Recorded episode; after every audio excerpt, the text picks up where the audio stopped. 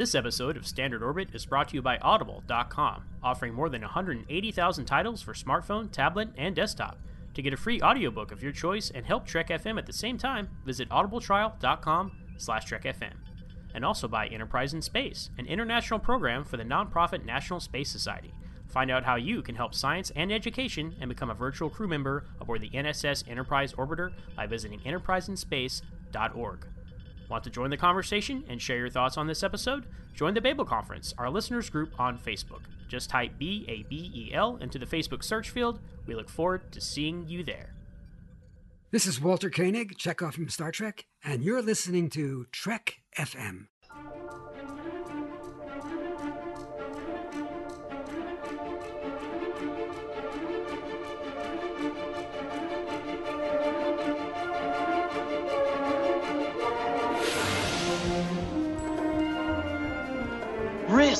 Is our business. It's like nothing we've dealt with before. My golly, Jim, I'm beginning to think I can cure a rainy day. I can't change the laws of physics.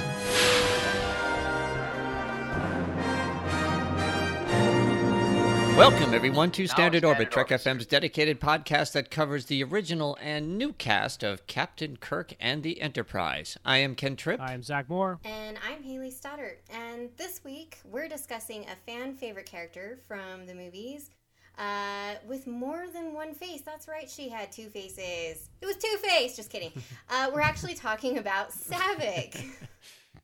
That's right, Saavik was introduced in Star Trek II in 1982, and she came back uh, in Star Trek 3 and in Star Trek 4, and that she was never to be seen again. Uh, possibly could have been in Star Trek 6. We'll, we'll wrap around and talk about some of that. But uh, Saavik, you know, it, when the when the original series movie started, it seemed that they were just going to like introduce new crew members every movie to see like you know maybe these old guys are too old and we need to introduce a young fresh crew. That was the idea, you know, with High Decker when they were doing Phase Two. Ilia was a new cast member, you know, trying to even out the even out the sexes, if you will, with the, with the cast, right? Because it's a pretty male heavy cast, but you know they, they kind of promoted Nurse Chapel even in the animated series. They introduced Ilia in the motion picture. Uh, we get Star Trek Two. We get Saavik, uh, who is sitting in Chekov's spot, who has now been promoted to the Reliant. So, what did you guys first think of Saavik when you were sitting down? And you see Star Trek Two for the first time. Like, who is this new Vulcan? What's she all about? Is this a Spock replacement? What's it? Is two Vulcans redundant? Ken, what did you think in the '80s when you're sitting there watching it in the theater and you see Vulcan? Why, thanks, Zach. First, I thought you were describing Standard Orbit, not Star Trek, with uh, the youth movement and and bringing the female Vulcan on board. We've done all that, so I, I think it's funny how this loop has come full circle. Um, you know, I, I guess when I first saw Star Trek Two, there was a lot of talk about you know Spock's death, things along those lines, and that was who we figured would be his replacement. Uh, would would be Saavik, right? Because in the very first scene, you you meet her, all these other things, and uh, I really thought Kirstie Alley did a great job with the character, and I liked Saavik. I just felt because I was doing a lot of not me doing, I was going to a lot of conventions back then, and you know, I, I remember George Takei, Nichelle Nichols to a, a, a, little bit of an extent, Scotty to some extent. The the, um, the actors weren't thrilled about having such limited roles, right? And so that was always a conversation from two to three to four to five to six. How we make sure that everybody gets their equal, I guess, airtime. So bringing in the new characters was kind of uh, an interesting dynamic there. But I really thought she um, she was a great addition. I thought it was a a, a, a wonderful kind of teacher mentor relationship with Spock, and um, even the confusion in dealing with her with with Kirk, you know, and and the whole Kobayashi Maru was a great concept in and of itself, and so to lead it off with her. I thought was was really cool. So that was my first impression. I, I liked I liked Saavik. I loved what they did with the character and at the end with her crying and everything you know kind of brought home that whole she's half romulan thing. So it was kind of neat. Yeah. What about you hayley? What did you first think about saavik when you first saw her? You know i thought it was great. Um, i thought it was nice to see yet another female character added to the crew rather than i mean they could have easily have gone with a male vulcan right? Or another male character of of some other race but they decided to pick a female and i thought that was that was great. Um, I liked the idea of Saavik. I don't I don't ascribe to the notion that maybe she was gonna be the replacement for Spock just because you can't replace that character. Even if it's with another Vulcan, it's it's not necessarily replacement. It's just oh okay now we have this other person now instead. Um, but I enjoyed it. I liked the character. I thought it was great. Well, that would replacement might have been the wrong Yeah. word, but you know. Well, that, w- that wouldn't have been the first time they tried to replace Spock. Remember when Leonard Nimoy wasn't going to come back for Phase Two? They even did Xon, who was another just a that's literal Spock clone, like just another Vulcan guy, the science officer. You know, at least Saavik had a little difference to. Well, Xon was a full Vulcan. He was going to explore his emotions and stuff, and you can see maybe some of that in Saavik because she she she's a little emotional in this movie, and you know, part of her character, which is part of you know Star Trek lore, but not part of Star Trek canon, right? Is that she's half Romulan? That was in the script. no, it's canon, buddy. It's canon. I It oh, it's, it's canon. Oh, it's film. So del- dele- It's fi- deleted scenes canon filmed- now. Ken? Well, no, no, no. But well, I, you know what? It was filmed. She was emotional. It is in the novel, so why wouldn't it be canon? Well, I, moving forward, I would say we'll get to this when we get to Robin Curtis Saavik. They seem to have dropped that entirely with that character. She's a straight up Vulcan. You know, she she is unemotional, uh, composed, doesn't have you know these these emotional moments that Saavik does in Star Trek Two. So I feel like because that didn't make the final cut of Star Trek Two with her being half Romulan, when you get to Star Trek Three and Four, uh, Leonard Nimoy directs her as a full Vulcan, and I think that's that's something. When we talk about the change of the the actresses here, we can we can delve into that. But I, you know, looking at Star Trek Two, yes, she's half, let's say she, she's half Romulan in this film. That seems to change in her later appearances. Well, and I think, you know, coming into this, we have to remember and look at it as yes, the only other Vulcan that we really see a whole lot in in Trek right now at this point is Sarek. So we have another male. And just like Leonard, they've played the character for such a long period of time, it's easier to not have that emotion. And I think when you get someone who's coming in, and even if they're a fan of Star Trek, as reading on Memory Alpha that Kirstie was, it's difficult to play someone that isn't emotional. You know, I mean, really. I mean, I like to say that yes, I'm a Vulcan, but I also say I'm a half Vulcan because I know I get emotional. And I do. And and so I think there's no way unless you play a character that is a Vulcan, full Vulcan, half Vulcan, doesn't matter for a long period of time, it's going to be more difficult to say and to not show any emotion. And also, according to Memory Alpha, Kirstie Alley actually was the one who came up with the idea of her crying at Spock's funeral. So, hmm. so I don't think we There can sit there and say and and knock on her for being emotional when she's coming into this completely new up against Spock and Leonard Nimoy, who's played Spock for such a long time and has been comfortable in that role and comfortable in I'm not going to show emotions or I'm going to show them just a little bit and just when it suits the storyline. It's hard to compare. It's apples to oranges, I think. Yeah, I guess when you talk about Saavik being half Romulan, the only the only real people that would complain about her being too emotional are the really hardcore Star Trek fans who are like really like you know Vulcans do this, Vulcans do that, and those people probably know that she's supposed to be half Romulan. So you go to the the general public, the general audience, right? You're going to see you know this Vulcan woman being a little more emotional, new character. You don't know who she is or, or what her personality is. You you know to, to the non uh, the uninitiated, they probably don't think it's that big a deal either. Either. So you know, it probably it's a wash. I think all this discussion about you know her being emotional or being a Romulan or anything like that. Uh, I do I, I do wonder why they cut that out. It was such a brief little scene. You can see it in these in these early trailers for the film. It's like Kirk and Spock walking down the hallway after the Kobayashi Maru. Kirk even comments about how I don't know like how volatile she is. He's like she's half Romulan, Jim, and you know. So uh, you know that would be cool. One day, as we've talked about many times, Ken, on talk about Star Trek Two. One day, I hope all these scenes will show up on some release so we can see him in HD and not some grainy 4x3 30 year old tape from, from a convention years Yeah. ago, right? Yeah, yeah. You know what? One other thing, I think one other unique aspect that um, shouldn't be taken lightly, though, it was also the first Star Trek film, and it kind of started this whole thing with um, not only Star Trek but other science fiction, um, things became gender neutral. She was Mr. Saavik, right? And I remember the first time when they were calling her Mr. Saavik in 1982, sitting there in the theater going, "Whoa, you know that's that's different." You know, because it's it's always Miss or Mrs. or whatever Ms. whatever you want to say, or by rank. But I thought that was kind of um, you know, Saavik was was the first character, I first female character I remember uh, that was called Mister, and then it just caught on from there. There was you know, it, Mister is now doesn't mean anything. It's just a, it's just being polite and addressing an officer. I appreciated that. I thought that was great. And I know that there's not a whole lot of explanation. I remember reading on Memory Alpha, and it was late the other night because I've had long days. Something about how about that, but now I don't remember what it was, and I could pull it up, but I don't want to.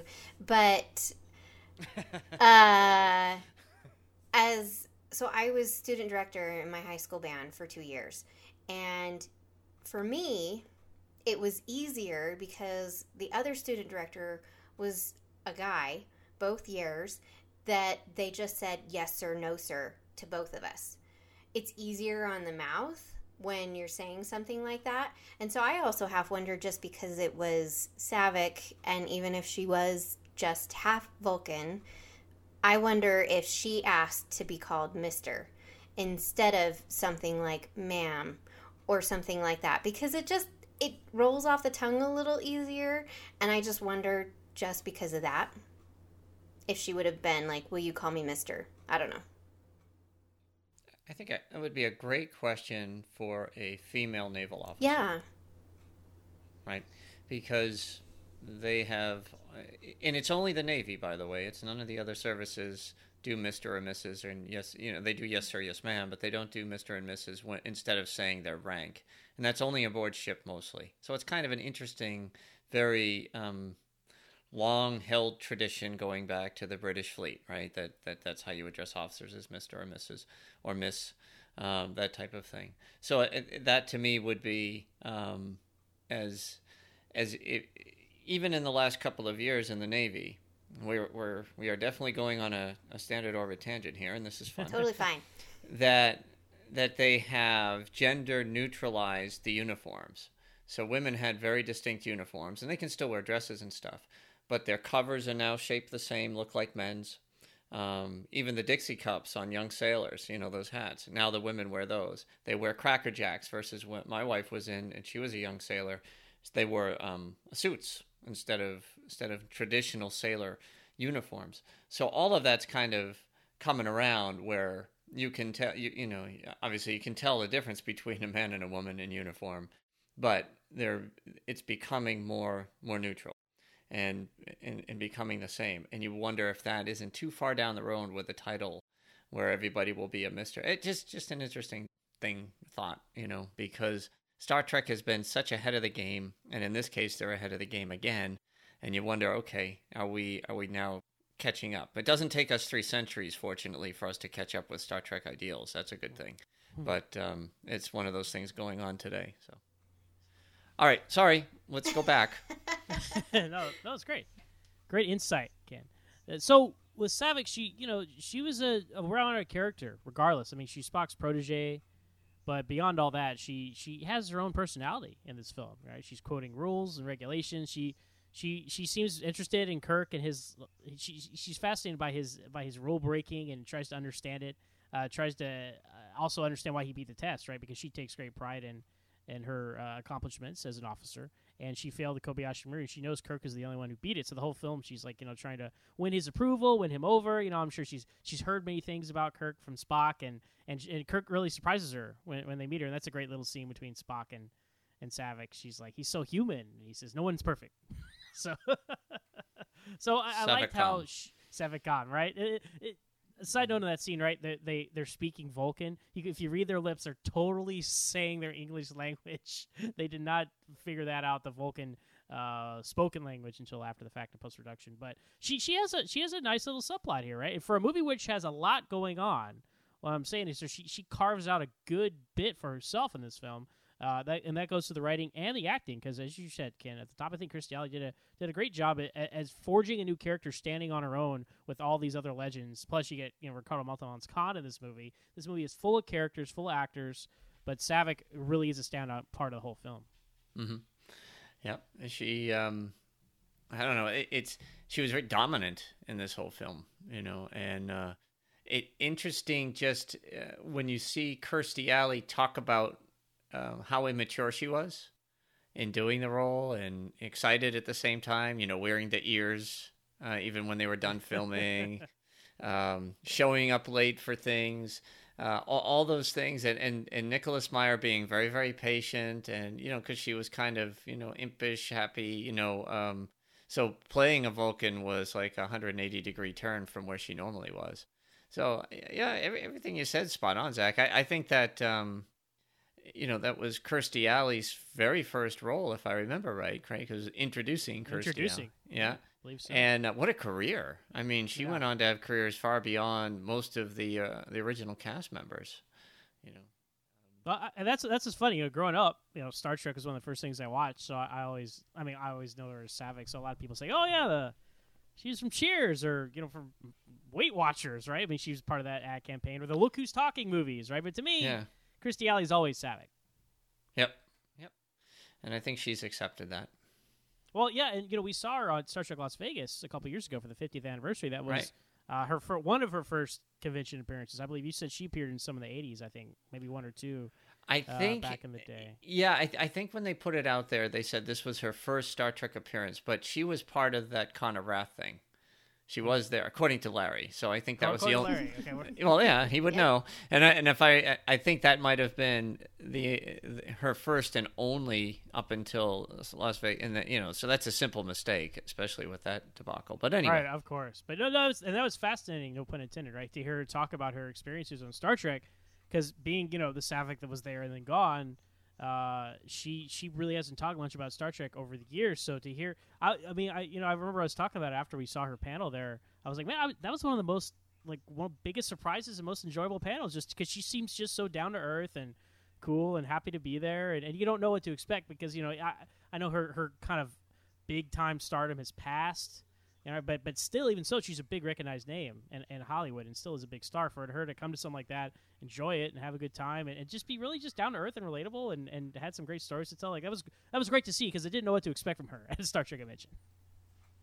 I don't remember that one, honestly. Did you not go to the Kirstie Alley panel? no, no, she had she had too much Vulcan ale, or Romulan ale, or something. I don't. What what She was she was at Vulcan- Quark's Bar, you know. I I don't I don't remember what I was doing. I yeah, I don't remember. I mean, I mean Hayley. I mean, first female Vulcan, and you didn't go. yeah, on. I know. Well, you know what? It's really hard, let's be honest, to even and we're going off on a tangent here, but to even remember everything that you do because it's such a whirlwind. Like I don't even remember everything I did last year.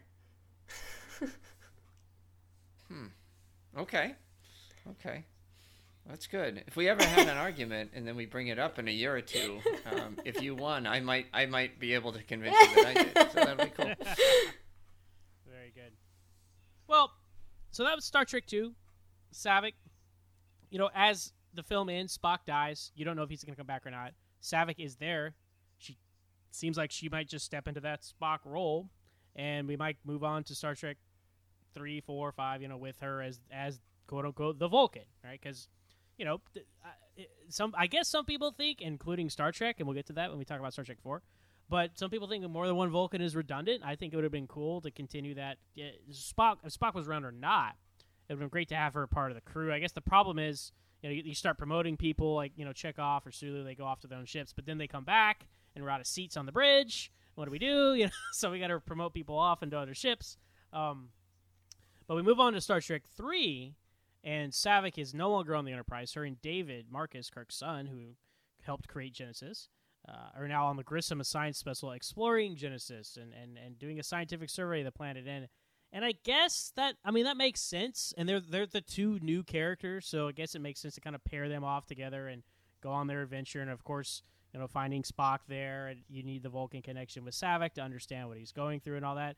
But just just before we get into all the recasting and all that, that's its own discussion. But what do you what do you think about what they did with Saavik in Star Trek three? Because I think one of the most interesting things in two was her interplay with all the characters. You know, Kirk and some of the other characters. You know, one of my favorite moments in two, just to jump back, is when when Uhura keeps calling, like like this is Enterprise, like please come in, wait team, and Saavik's like, Enterprise, this is Saavik, this is the landing party, we are fine.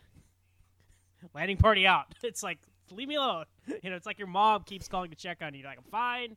Call you when I'm okay. Leave me alone. Anyway, that was a little funny little Saavik moment. But anyway, she's now removed from everybody. The only person she has to play off of is David in Star Trek Three. Would you guys have liked to have seen her stick around with the main crew more, or did you like that she kind of had her side adventure with David in Star Trek Three? Hmm. I don't know. Go ahead, Ken. I'm going to think about it. I, I, I, well, I mean, it fit the plot perfectly, right? So there was some chemistry that had been developed in Star Trek Two, and they were supposed to have little, you know, googly eyes for each other anyway. So and, and another deleted another scene deleted from that trailer we talk about. right? Yeah, so yeah. they they kind of picked up on that. Um, so uh, they had to somehow bring it. They had they had to close that loop with the Grissom. You needed some familiarity. There needed to be risk in the game, so you needed to have characters that you knew on the Grissom, part of that crew, going down literally searching for Spock. So I think that they really didn't have a choice. It couldn't have been another character that would have worked with David, unless you know they had kept Right. Carol Marcus, and I kind of wish they would have, but they didn't. yeah. I, I you know, I, I liked her character a lot. I thought she brought a lot to um, to Star Trek too, and, and Bibi Besch was just a great actress. Nothing to say about bad to say about Merritt, Merritt Buttrick, but I just thought that would have been cool because even the tape was changed, right? It's it was Yeah. Kirk. it's Kirk now. It's Kirk now, you know, giving the the video, and you know, obviously because they couldn't use her likeness in the next one for whatever reason. So I, I really don't know what what went on there, but doesn't really matter. So what they did with Saavik was, I think, the only thing they could have done in order to make it work, and it allowed the main cast to have all their own little moments. Really, everybody except Chekov had a nice moment in Star Trek 3. In Star Trek 2, Chekov had, you know, uh, huge scenes. So I think it was a good balancing act, and they, they put it in the right direction with Saavik. Yeah. Well, for one thing, uh, Star Trek has bombed on the whole Carol Marcus thing twice now. Yeah, I'm calling him out on that. Um, but uh, Take that, Star Trek. but you know, I think it's it's nice that because they could have completely written the character off, and and then we wouldn't have had anything. They could have brought in a completely different character if they had wanted to, because Kirstie wasn't coming back. And and so knowing that they could have said, well, we'll just write Saavik out completely, and then we would have had this other character who shows up once in something more than just an episode, and well, where where did they go? What happened, and and whatnot. So rather than that, I think it's great that they at least kept the character, even if it wasn't on the ship with everybody else. I think that that was nice. Um, yeah, I and I think I still liked it because you know she's a science officer and Vulcans like science, so why wouldn't she go and want to learn everything about the planet that she could? You know, Yeah, I mean, it, like, like both of y'all said, it makes perfect sense for her to go on that subplot. Uh, and uh, you, you're a great. You bring up a great point, Hayley. That I was gonna, you know, mention later. We can talk about now. There's a there's a recasting here, right? Robin Curtis is now Saavik. Who there have been there's again Star Trek lore, right? There's so many stories about like what happened. Like the Kirstie Alley like want too much money. Did they want did they want to underpay her still? You know, because as the movies went on, the big names got more and more money, so they had to read. They their budget kept getting lower and lower. So you you don't know who's really at fault here. Who I mean, it's all water under the bridge at this point, right? Uh, but bottom line, Kirstie Alley did not come back for Star Trek three. So they're they're, they're presented with this like, well, Saavik was a really popular character, but she was really popular much in due to Kirstie Alley's performance. So I, that, I it was an interesting choice. Like they could have, as you said, just written her off, uh, but they chose to continue the character and recast her because with a character like that, that's really the only kind of character you can recast. You cannot recast one of the big seven, you know, uh, or even even like Mark Lenard, right? If Mark Lenard wasn't available, don't recast Spock's father, right? You know, you, these people are at, at, that point in time. Obviously, we're talking. You get down to the Kelvin timeline, it's a whole other conversation. But back there in the '80s, Star Trek, its heyday, you don't you don't recast these characters. So uh, it, it's it's a, they're in a tough spot, you know. Um, but I'll, I'll, I'll say this about you know Robin Curtis Saavik. I actually you know I, I was singing the praises of Kirstie Alley just now, but I, I looking at it just purely like as Vulcan, right? Because Saavik's supposed to be Vulcan. I prefer Robin Curtis's interpretation of Saavik being, you know, being a Vulcan because I, I, feel like she reacts to everything much more like a Vulcan would, and that's Leonard Nimoy's direction. Hers, like, you know, uh, you've seen the special features. She's like less emotion, less emotion, less emotion. And I think one of the one of the most powerful scenes from all parties and all aspects of Star Trek Three is the death of David, right? And and you you, you have the Klingon hold up the communicator to to Saavik, and she says, "Admiral, David is dead," and that's like a, a great line. Like the absence of emotion creates emotion, I think, and that's a great performance there by her. And but she at the same time she's so radically different than Kirstie Alley Saavik. It's hard to even compare them both. They look radically different. Uh, they act radically different. They're doing radically different things. So th- that's why I even question like should they have just made a new character? I don't know. I, I don't have. I'm just you know putting them out there for you guys to think about because I, I don't really have an answer there. Uh, because you know, to me, this is just how it is. You know, like oh, well, Saavik was in Star Trek Two, was in Star Trek Three, but it's interesting to rewind and think like, okay, it's 1983. We got Star Trek Three coming next year, guys. What do we do about Saavik? And they decided to recast, and here we are. Hmm. Yeah, I have a theory. Right here, my yeah. theory. So okay, so listening to to Kirstie Alley tell the story of all her antics on Star Trek Two um, the fact that Nicholas Meyer really didn't know much about the history of Star Trek, and he didn't care. He really didn't. Uh, and he really put up with her. So I think he had some kind of a, a little bit of a crush. I have no way to prove that. But I, I, I think that he let a lot of things slide, and she made it known in Star Trek, uh, you know, the 50th anniversary, that the other cast members, that she drove them crazy, right? Because whatever it was, showing up a little late, being a little goofy, whatever it was. And I don't know of anybody more of a perfectionist than Leonard Nimoy, right? He's a pretty easygoing guy, but he likes things to be a certain way. And so I, am not buying that she wanted more money or whatever. I honestly think that when Star Trek 3 came, Nimoy wanted to put Saavik the way he saw a Vulcan should be and brought in his, his own actress to do it, somebody who was probably a little bit more mature you know, et cetera, et cetera, et cetera. And I think that Robin Curtis did a phenomenal job. I, I think she, she really did a nice job. Now, there is nothing written said anywhere. It's just my kind of interpretation of what she said and how patient Nick Meyer was and how the rest of the crew was just agitated by it all. It just seems one plus one equals two here. And, um, and, and that's, that's why I think that, that she was recast and I think that uh, they they picked the absolute right person to do it. You're right; they didn't look anything alike, but um, no, I you know I, I can't. I, I look at it as very even though it's a trilogy, they're very different movies. I I really don't identify the two Saaviks as being one just because they are so different. But each one of them brought something very special and unique to the role, and both hit it out of the park. That's how I would hmm. put my stamp on it.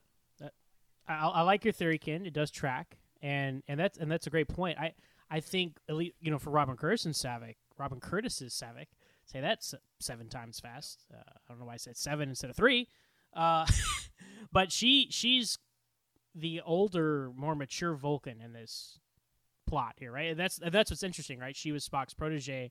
Now the roles have been reversed, and she's the one having to kind of guide Spock through his rapid growth, right? I think Robin Curtis has that kind of Vulcan quiet wisdom to her that she that she you buy the fact that she's guiding Spock through these changes. Whereas fact is Kirstie Alley Saavik, you know, her being the the young hothead as as much as the hotheads the Vulcans get, you know, uh, cadet lieutenant in the previous film, that would have been a harder you know, it's harder to see. Like I can't really see Kirstie Alley's Saavik guiding Spock through through these emotional changes and and, and, and growth. So uh, that's a great point. They both bring different things to the table. I, and, you know, this is the first time you've actually dedicated, obviously, an episode to discuss this. This has come up random times talking about two and three over the years here on the podcast, and I've often said, you know, Robin Curtis, I prefer her as Saavik, but you know, Star Trek Three is my favorite of them all, so I, I, that's why I just a little biased. Um, but they, again, they're just so di- they're just so different. You know, they're just so different, and it's it's it literally apples and oranges when you try to compare these two Saaviks. Uh, yeah, I I like that theory about that whole thing because it kind of would make sense.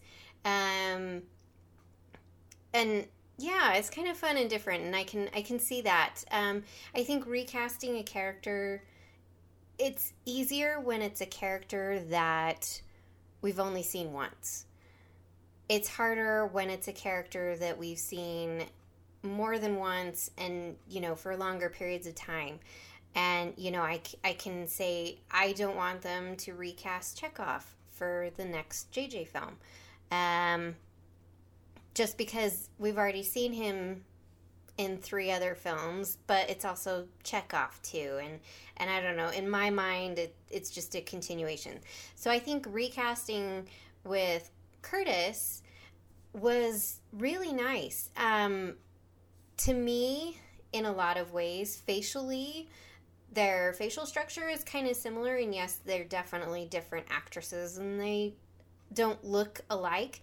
But I think that maybe they tried to pick someone who who could portray that slightly older, more learned Vulcan character of Saavik that would have been the progression from Kirstie Alley, if that makes any sense to you guys. So I think in my mind, it, yes, they're completely different actresses, but I do think I I prefer the Robin Curtis version. Kirstie was great, but I think uh, Curtis definitely played it better. I just thought, you know, that scene in Star Trek Two when Saavik's talking to Kirk in the elevator, who's holding up the damn elevator? That's and the turbo lift, and mm-hmm. and and he comes in and Saavik leaves mm-hmm. and he looks at her he's like, Did you change your hairstyle? If they had done that scene in Star Trek Three, that would have been really funny to kind of you know have a meta reference to her looking completely different. So I just thought that as you were as you were discussing kind of how how different they looked, uh, Hayley. But at the same time, if you like squint your eyes, maybe they could have the same, you know, basic. You know, it's kind of like when they recast the Oracle in the Matrix. You know, when the actress died between two and three, it's like the same kind of person, but radically different looking. Anyway, I, I, I follow you, and, and I and I do agree. I think if I had to pick a favorite, right, it is Robin Curtis. But they they both, as Ken said, they both brought their own. Uh, they each brought their own strengths to the role, and that was great. And that's why Saavik, even now, even with a recast character who was in like two and a half movies, is still a fan favorite character. Mm-hmm. Yep, they did a good job. They pulled it off, and um, I, I, I like the fact that it was able to continue on at least in in in that piece. I think it was a little bit of a um, you know, it was because you know I remember seeing these movies when they first came out, so it was a little shock and awe at first, but over time, it was you know became less and less. Let's put it that way. You know, just because you are familiar with um, mm-hmm. with the first actor in this case, Kirstie Alley, and it's like, okay, I mean, this person isn't even close. But like I said, the um, the directors had two very different directions for this character, and uh, it probably couldn't have been. It might not have been as fun for Kirstie Alley to play Saavik the way Nimoy. Well, wanted. and one thing I don't know if you guys noticed, so I I was trying to I just little clips here and there. You can tell that Kirstie is working kind of hard to not emote facially when she talks. And and and Robin Curtis kind of does too a little bit, but if you watch Kirstie, you can tell that like her muscles in her jaw are kind of clenched. She doesn't speak um she does on a she does, but like when she speaks, she kind of keeps the corners of her mouth kind of closed so that she's not talking as you and I are at this point right now as we are with each other. And and that was kind of I'm like, "Oh, okay, that's that's kind of different. I don't know." And like I said, Robin Curtis kind of does it a little bit too, but I don't think I think she had an easier time not emoting facially probably than that than is, Kirstie Alley. That is some deep analysis. We're gonna have to Zapruder tape that thing back into the left, Ken. We're gonna have to see if we can.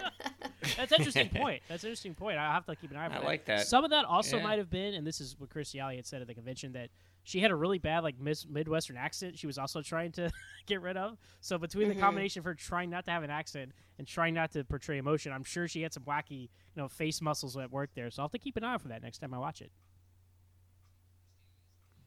I would say Kirstie Alley has a very distinct voice too, and and it worked for her when it came time to emote. So there was, you know, obviously the the, the time when she was crying at the funeral, but there was one other time where she kind of felt she had reached that desperation point in really wanting to know how Kirk beat Kobayashi Maru. And the way she said, I would really like to know, you could feel the emotion mm-hmm. like like a kid. I really want to know this now. But she was really like it was almost like begging, you know? And and the tone of her voice really shifted. And I'll say one thing for Robin Curtis, you know, she was she was the female Leonard Nimoy uh, all the way through it. Her voice didn't crack. It didn't, you know, for a Vulcan, she nailed it, right? I mean, she just absolutely um, stayed on that tone throughout the whole thing. I think, Zach, you pointed it out perfectly when you said, you know, uh, David is dead. You can't get much colder. Uh, however, even though she didn't do it verbally, she did do it. I think ex- with her expressions, especially when Spock was back and he she was looking at her and she was kind of looking down and looking up. There was that kind of uh, an odd kind of a feel. Like she, I got the impression that she wanted to say and do more, and the only way she could deal with it was to look at him, look down, look at him, look down. Just didn't know what to do because the emotions were there. You know, because I heard the Vulcans are very emotional. Yeah. Well, you know, they go to all this trouble. They recast Saavik, right? They continue on her character for a second film, right?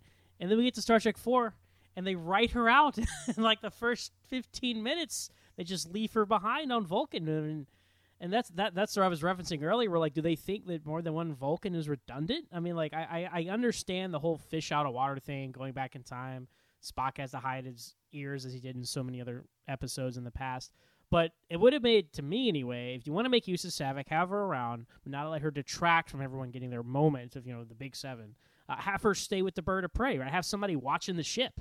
They all leave the ship for like, you know, a long period of time. I think it would have been a perfectly logical role for her to just stay with the crew, stay on the ship, and operate things from that aspect instead of just writing her out of the film. I was very disappointed that Saavik just just her character gets cut off at the beginning of this movie and we don't see her anymore. I think that worked though because the story of the film, I yeah. I can't see her character involved in much because if she stayed with the ship, then we still wouldn't see her very much in the film because yes, there Scotty's there once they kind of get everything, but I mean, what would they do? Cut back to her like tinkering around? I mean, I Well, she can Vul- just she can do what everyone whatever every other non Kirk Spock and McCoy character does in almost every other episode, right? just you know, she's minding the store, you know. I just I would have preferred that to her just just disappearing, you know. And that, that's what's so that's what's so disappointing to me is is that is that the character with no explanation they just they just leave, you know, and they're like, all right, see you, Saavik. This is goodbye. They're like, why? Why is this goodbye? Well, I, I, I think I know the reason. Um, it was, it was the 20th anniversary of Star Trek. Uh, they were pulling it all together to be part of the seven.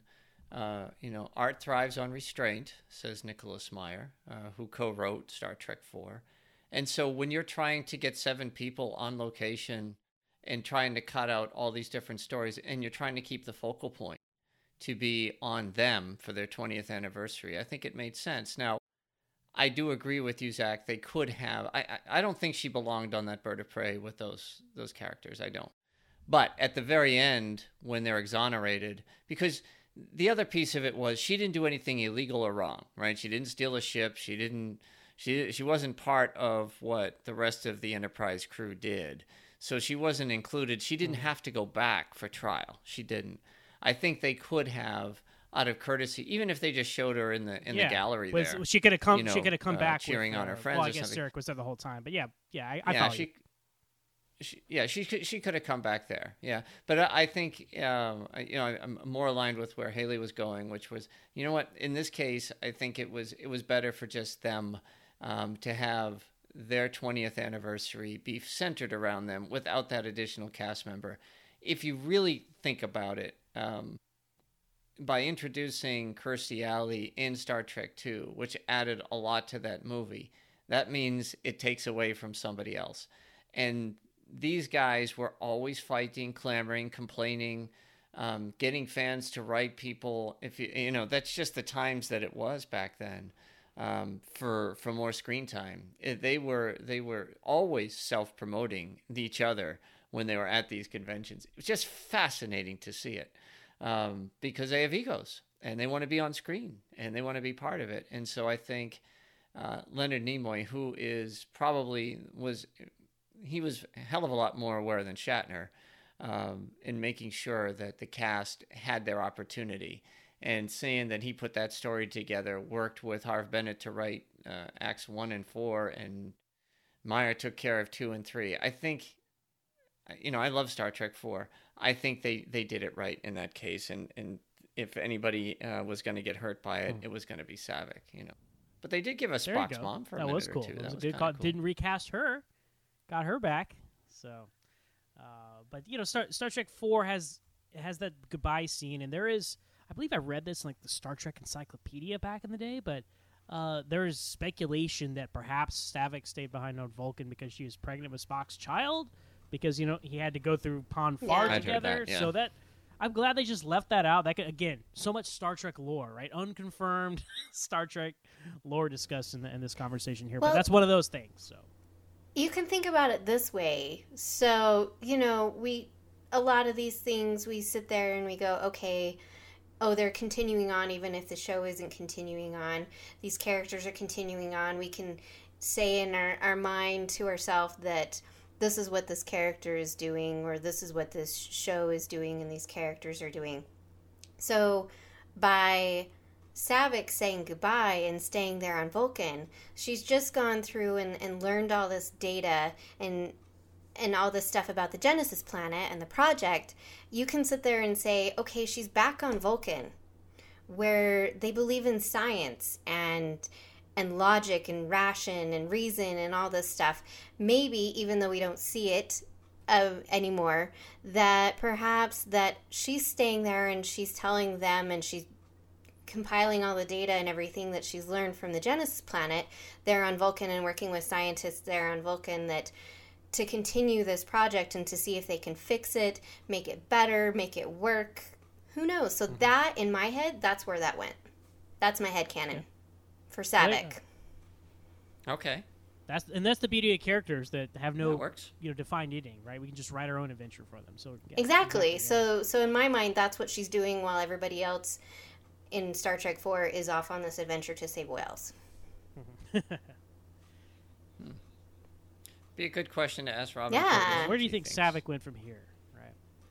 Well, let's talk about one of the possible features for Saavik, which did not come to pass. Star Trek Six. Nicholas Myers back writing and directing, uh, co-writing, you know, and directing. And we have a new Vulcan character called Valeris, right? A Spock protege uh, who likes spouting regulations. It's as if it's as if they just hit right click, you know, replace word Saavik for Valeris in this script because Valeris is Saavik. Let's let's not. There's no way around it, right? Uh, but lots of reasons why they didn't come to pass. Uh, Nicholas Meyer wanted Kirstie Alley back as Saavik. He is who she had cast as Saavik. He he basically created Saavik, or at least forged her into the character that we all came to know and love. And he wanted to bring back his Saavik, which is Kirstie Alley. Uh, Gene Roddenberry had a serious problem with this because Saavik had become a fan favorite. Uh, her being the traitor at the end of the film, he felt like that would that was not true to to the character and would be a, a disservice to this fan favorite character. Uh, they got they got in lots of arguments. They infamously did not get along at all. Roddenberry and Meyer, and ultimately it wasn't. If it were up to Nicholas Meyer, it would have been Saavik again, right? But Kirstie Alley was either again unavailable or wanted too much money. I don't know. Uh, again, what you know, un, un, untold tales of Star Trek lore. There, apparently he was not interested in casting Robin Curtis. I, I've never heard, I've never heard an answer to this. If Robin Curtis was even asked or approached about Star Trek Six, at this point she had been in two movies, even though four was brief. So it would have made sense for her to continue the role. That, that's really, that's really weird. I don't think that's ever happened, like recasting and uncasting. I guess. Well, actually, it has James Bond, right? they, when when Connery left, it was George Lazenby, and then Connery came back for Diamonds Are Forever. Uh, so it, that would have been similar situation with Saavik. It had Kirstie Alley come back, but couldn't get Kirstie Alley. Well, at least you gave me a reference I can understand this time. I know the other one. I'm like, I, I, what the hell haven't you're watched talking about, of but Matrix. okay. D- don't bother with the Matrix sequels; they're terrible. Just stick with the first one. But anyway, um, so Kim Cattrall gets cast, and she was actually one of the one of the finalists for Saavik the first time around uh, in 1982. So ten years later, she gets to to, to be uh, a form of Saavik. So basically, and and the way I've heard it is they were gonna just have her be Saavik, but she didn't want to be the third Saavik. Uh, so they created, they just changed her name to Valeris, and there she was, Kim Cattrall. So again, Valeris is a very interesting character, but because she's new, it kind of like, yeah, red flag, this person is up to no good, right? Had it been Saavik, I think, you know, Star Trek 6 is a great film, but it would only been enhanced by returning Saavik to that role and her conspiring against the Klingons would have made sense because she got, you know, David got killed right in front of her by Klingons. So much like Kirk, she has a bias that continues. And I think that would have, you know, enhanced the plot of Six, which was the whole idea of using her to begin with. So, what do you guys think about Saavik possibly have coming back for six and being in the role of Valeris? I don't think it would have worked, you know, for all those reasons, because of how the story was written. It just wouldn't have been believable after seeing her character in the previous three films that suddenly she's turned traitor. Um, and and so I think the character of Valeris actually works really well, even though it's just a one-off character. I mean, we got those in the television shows all the time, so I like it and I appreciate it, and I think actually Kim Cattrall does a really good job. It's just funny that they initially wanted her to be Saavik beforehand. Um, I think that Kirstie Alley and Robin Curtis did a better job as Saavik. I don't think that uh, I could see Kim Cattrall in either of those roles um, in the film. So, yeah, I I liked it. I thought it was nice. It was a good twist. I think that it would have worked if they could have brought back Kirstie Alley. It would not have worked as well with Robin Curtis, and I don't know why I'm saying that, but that's just I maybe I'm just too um, too familiar with the Valeris character. So if you are asking for an actress that could kind of play that role, and there was some some incredible emotion in that in that movie. Uh, and I think that Kim Cattrall owned Valeris as her own character Yeah. and killed it. Okay, I mean she was she was as- she was as good as the either one of the last two Saaviks in my opinion, as a character, no doubt, and her acting was phenomenal. But if we go back um, now, now we're going to the 25th anniversary of Star Trek and the final one, and Star Trek Five it didn't lose money, but it didn't make a lot. And there was a lot of speculation that they weren't going to be able to afford to make six. So Kirstie Alley was right in the middle of Cheers, right? She was in the third or fourth season of Cheers, and and big, right? So I, I do I do understand that in this case it could have been easily a money situation. Kim Cattrall back then was kind of that. Um, you know the Porky's actress, the Police Academy. She was doing all these, the, you know, the the teenage, uh, well, let's say, you know, young adult movies with those crazy comedies and all that stuff. And by the time she was cast in 1990, she wasn't doing as much, right? It was long before Sex and the City, um, before some of the other movies that, that she made. Um, I'm trying to. There was there was a few others, but she her her career had kind of plateaued. She was just kind of typecast in those in those goofy, oddball comedy movies, and then you know I think she was very much affordable back then, and she was kind of like Kirstie Alley though. I mean she she she did a lot of antics on the sh- uh, on the on the set as well, which I think is kind of funny. Um, and she was kind of a free spirit, so it was more in line of what Myers I think likes to direct and what he saw in her. But it would have worked if Kirstie Alley could have come back because the emotional twist I think for all the fans would have been just it would have been a dramatic moment that would have been like oh my god right I mean it would have shocked all of us so as far as impact and effect it would have been huge so it was a lost opportunity and um, I just like I said, I, I I don't think that Robin Curtis's Saavik version of Saavik it would have been as believable. I don't know why. that. That's how I feel. Yeah, I, I think the reason though that Robin Curtis would have worked, and I, I, I totally understand the reasoning, and and I and I do agree with it. But the only reason she would have worked it because she was there when David died.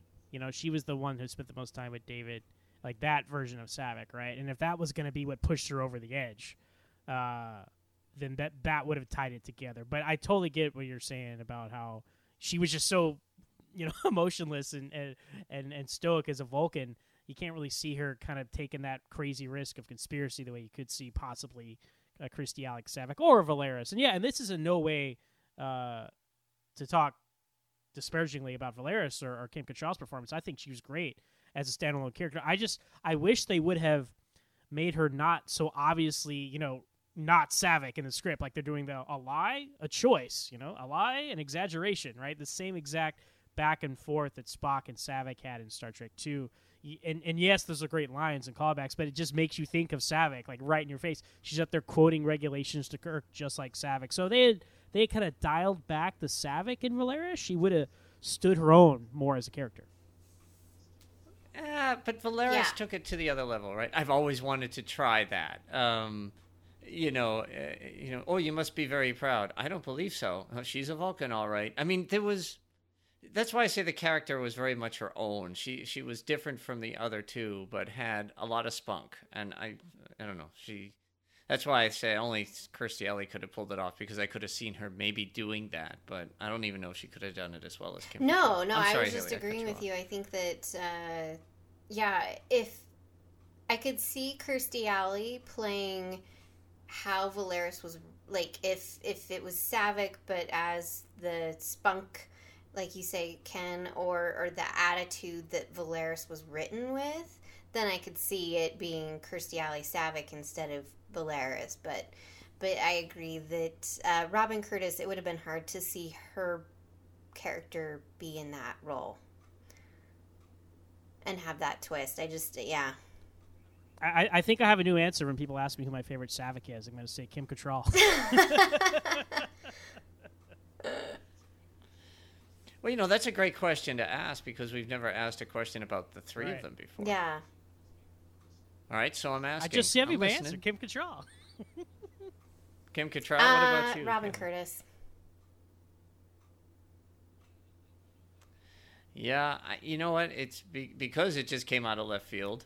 Um, I don't know, Today. I, I, Robin Curtis was my favorite Saavik, um, but boy, Kim Cattrall did do a great job, especially that that mind meld scene, that very Yeah. very powerful scene. It was so uncomfortable, um, and so inva- Oh my god! I, I mean, that, that to me is I don't just. think either, I don't think don't or I- Allie, or Kirstie Alley or Robin Curtis in that particular scene would have worked for me. It would have been very Yeah. powerful because of their their their history, right? But you just wonder because we just don't know. Could they have pulled it off?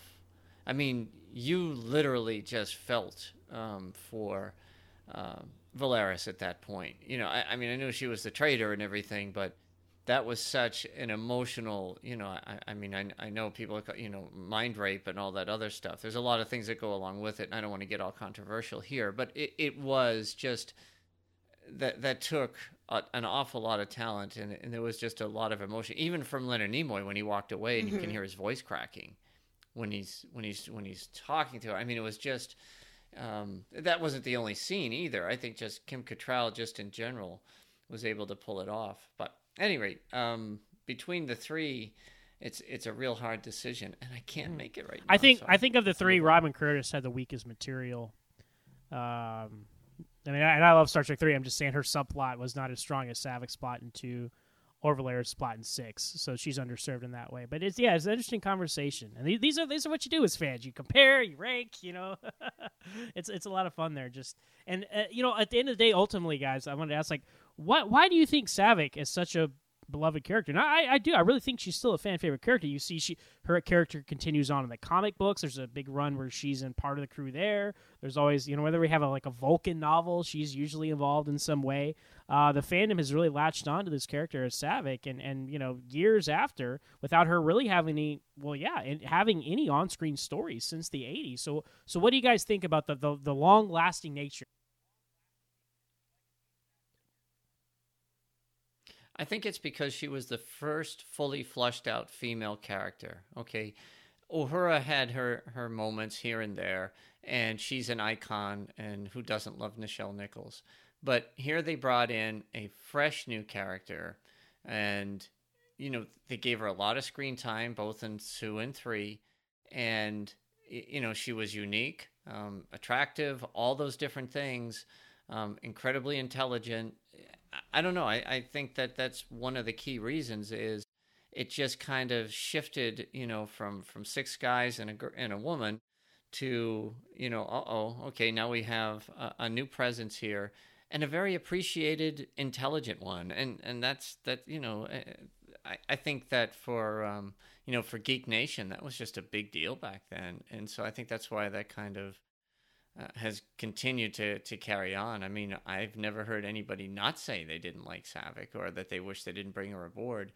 Um, probably other than some of her other castmates who, who lost some screen time because of it. But I really think that's what it is. I mean, she she was young, attractive, um, professional, fun. It was just, you know, the the Star Trek formula works, and I think that the the the main cast works well together but every once in a while, you know, like having that right villain or whatever, having that right complementary character that helped them drive the story to a whole new level, I think uh, was was just very successful. I think it was a brilliant idea.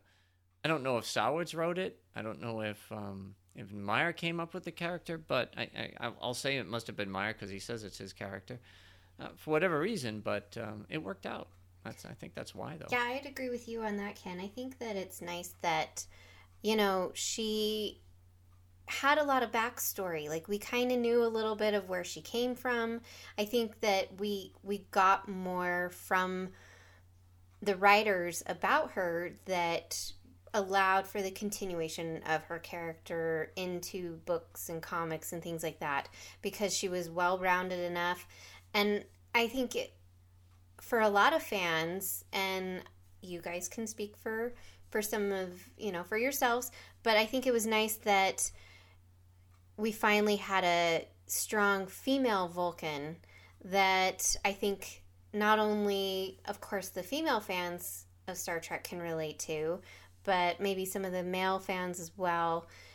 And, and appreciate that hey you know we can have this strong female character and she can continue on and her story can continue on and it doesn't have to just be the males. I mean, we probably wouldn't have this conversation if it had been a male character that had been written in, even if it was another male Vulcan. You're probably right. Yeah, I absolutely agree with what both of y'all are saying. I think a huge part of it is everybody loves Mr. Spock, right? He is Star Trek, right? And you have a female Mr. Spock here. Yeah, you with, with Saavik, and it's it's much of the same way. You know, you have Superman. Everybody loves Superman. And you have Supergirl, right? A Supergirl has a successful comic book run all her own for decades now. She has a successful TV show on the air now. She has been in a feature film. So I think when you and again, both you guys are saying, you open up that you know open up the fan base more with with more you know uh, representation. That that that that really appeals to people. Plus, she was just a great character, regardless, right? It wouldn't matter if she was a female character and she was poorly written, right? But she was a great written character, and really, it could have been gender gender neutral. We're talking about gender neutral, Mr. Saavik, right? She could have been a male character, but uh, the writing was still just as solid, I think. Uh, so that would that would help as well. But but you're right, Hayley. I think that her being a female really pushed it pushed it over the edge for everybody uh, to have that popularity. And again, I think Star Trek Two being you know kind of the mainstream hit it was. Saavik is kind of your point of view character in all this, right? For people who really aren't that familiar with Star Trek, right? We were introduced from her, Kobayashi Maru. Um, her interacting with Kirk and learning these rules, and she doesn't know about the prefix code, but everyone else does. So she also serves that role as like you know you're the outsider you know, among these legends of Star Trek. So you can kind of see yourself in that role as the newbie as Saavik working with these you know these legends like Kirk, Spock, and McCoy. So I think all those factors, everything we've all talked about, have uh, really played into Saavik being a long-lasting fan favorite character, and I'm glad she's part of the Star Trek universe, and and I, I hope we get some more Saavik at some point, you know, and in canon, you know, I hope you know maybe in Star Trek uh, four, you know, we can get we have to replace Chekov, unfortunately.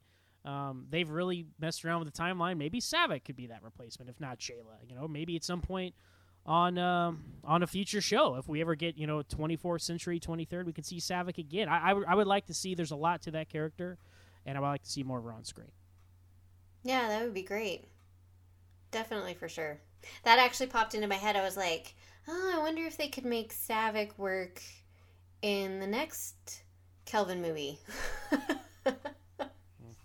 Uh, assuming assuming she didn't die on Vulcan when it blew up, you know, you oh don't know. yeah. Hmm. Yeah, but no, I think I think Jaylah would be my number one choice. Uh, Saavik would be number two. I would say Ilia would be number three, just because I'm again I'm a continuity guy. I love bringing back the old characters. You know, Eric's would be number four. There's so many options, you know, to to to fill in that navigator role. Uh, it's unfortunate we have to, but I, I hope that if they do, that they fill it with a character that fans want to see more of. And Saavik is definitely one of those characters. I agree. Yeah, it'd be interesting to see where they go. Right? There's two movies coming. We'll see. That's right. All right. Well, Saavik is the only thing we've been talking about on Trek FM this week. Here's a quick look at what else you might have missed elsewhere on the network. Previously on Trek.fm, Meta Treks. You can see the Gene Roddenberry playing with the idea of what we could become given our full potential. And the aliens that have achieved that looking down and, and kind of criticizing or examining or evaluating humanity from a moral standpoint, almost like Q does in, in, putting humanity on trial. There's a sense in which humanity is being judged by these morally superior aliens that are genuinely pacifists. Or in the case of Q, genuinely narcissistic. Warp 5. There's 89 Suliban plus Archer and Mayweather, and now Reed. And nobody One notices this Suliban. an extra body because they don't have jumpsuits, so he doesn't have a number or anything. And probably all Suliban look alike to them. Of course they do. Mhm. That's what we're getting at here, right? They're all Yep. identical. I get, there's a boy version and a girl version, and that's it. Literary Treks. Mm, Well, you know, when I was watching the show, the thing I saw when I was reading people's commentary about the show and you know the, what people's impressions of his character were, I was seeing a lot of people who who were people who suffered like kind of social anxiety and and kind of like you know um, issues about their sort of like the, the sense of self, and they were saying that they identified really strongly with the idea that Saru is this guy who's kind of like you know he's he's being pulled in two different directions. You know, he has he has a very strong ego, but he wants to be liked. You know, he's he wants to be an outgoing character, but he's also quite introverted. And and there were a lot of people who had that experience in their lives, saying this character really speaks to me because I see a lot of myself in them. The 602 Club. One of the things that really caught me in the movie was this whole idea of the family dynamics that we get. And uh, I was fascinated with this because a lot of Spielberg's early movies are about families, but in many ways through the lens of like divorce or possible divorce. And um, Villeneuve said that in the interview uh, that for the extras, the director of Arrival and, and Blade Runner 2049, he was talking about how that really struck a chord with him because one of the biggest fears for kids' life in the 70s was, you know, parents uh, splitting up and divorce was on the rise. And so one of the scariest things that could happen to you would be to have your parents split up. And that's what else is happening on Trek.fm. So check out these shows and find out what we're talking about in your favorite corner of the Star Trek universe and beyond. You'll find us wherever you get your podcast. If you're an Apple user, get the show on iTunes or the Apple Podcasts app. Be sure to hit the subscribe button. That helps us out greatly and makes it easier for other listeners to find the show. If you're not an Apple user, we've got you covered as well. You can find our shows on Stitcher, TuneIn, Spreaker, SoundCloud, Windows Phone, and of course, you can stream and download the MP3 file from our website and grab the RSS link as well. If you would like to get in touch with us here at Trek FM, you can always find us on Trek FM slash contact and look in the sidebar on the show page. Or you can go to speakpipe.com slash trekfm and please leave us a voice message. We haven't had one yet, so we'd love to hear from you. You can also look contact us through Twitter at TrekFM, Facebook at facebook.com slash TrekFM, and the Babel Conference. Type the Babel Conference, B A B E L, into the search field on Facebook or go to our website at Trek FM and click discussion on the menu bar. Another way you can help us keep all of our shows coming to you each week is to become a patron of the network on Patreon.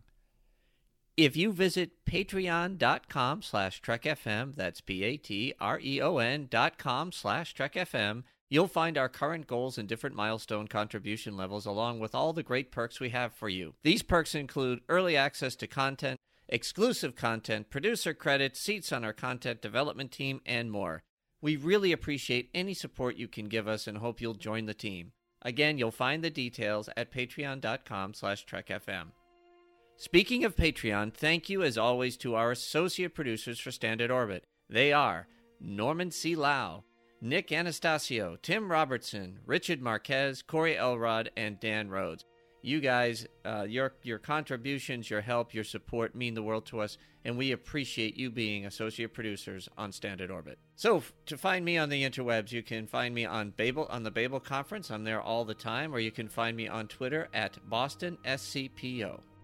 As for me, you can find me on Twitter at MooreOnZach. That's M O O R E O N Z A C H. I'm also the host of my own podcast, Always Hold On to Smallville, where we talk about all things Smallville, the young Superman show that ran from 2001 to 2011. And also, you can find me on the Babel Conference, uh, complaining about things that uh, I don't like and praising things that I do like, because that's what we do as fans. So I look forward to talking to you all on there. What about you, Hayley? Yeah, you can find me on Twitter. I am Trekkie01D. I know some people like to call it Trekkie10D, but that would be incorrect. I am not on that one. You can also find me on the Babel Conference.